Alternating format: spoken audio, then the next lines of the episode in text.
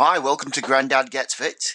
So, what is it? What it is, it's podcasting about wellness, mental health, fitness across the range.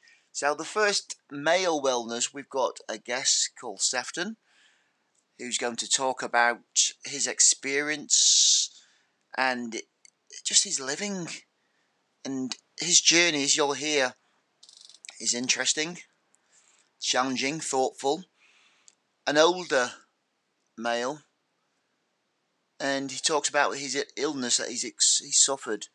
He doesn't see it as a a burden; it's something of an experience. And for males, because that's what we're talking about in this first one, male illness, prostate cancer, and some of the challenge challenges that we face.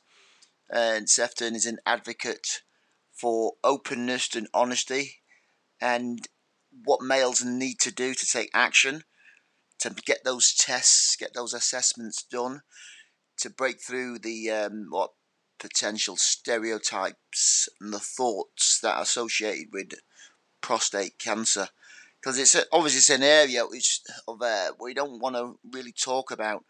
Males are so much different to, to women in terms of being open and talking and being honest uh, and I had a discussion with somebody, well, many times, several times. I, I think if you go into a coffee shop or a gym fitness area, you'll often see a group of women chatting away, talking about what they talk about, general things about health and wellness.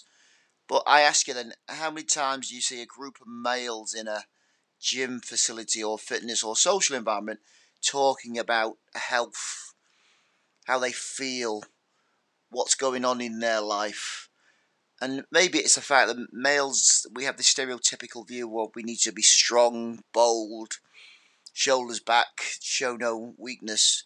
When reality, we are as, as fragile and as weak and as open to potential health, mental challenges as women. I think women are just better at talking about it. And yes, I'm not saying they don't suffer through mental health, but males, we suffer, but we don't take the action.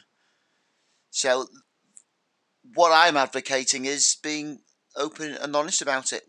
Where have you been in terms of your your health and wellness? What do you have to do?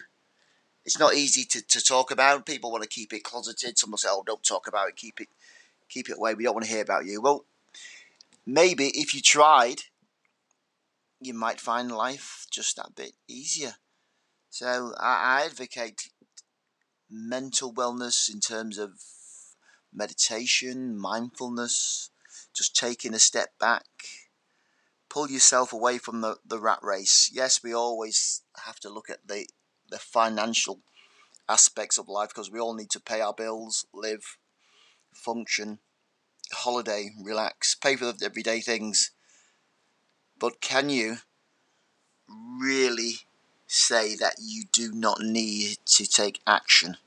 Is there anybody out there that can say, I am perfect? There's nothing I need to do to take action about my next period of life, the next five years, the next month, the next week, because you know that there's always going to be a challenge this week, next week, and next month. And unfortunately, often we don't see the enormity of what's ahead. And as we leave it, it gets bigger and bigger and bigger. And before we know it, we're in the area of catastrophe. We need outside help. It becomes overwhelming. We can't handle what's in front of us. So we start making poor decisions. So listen to the podcast, take what you want from it, and please like, subscribe, and come back.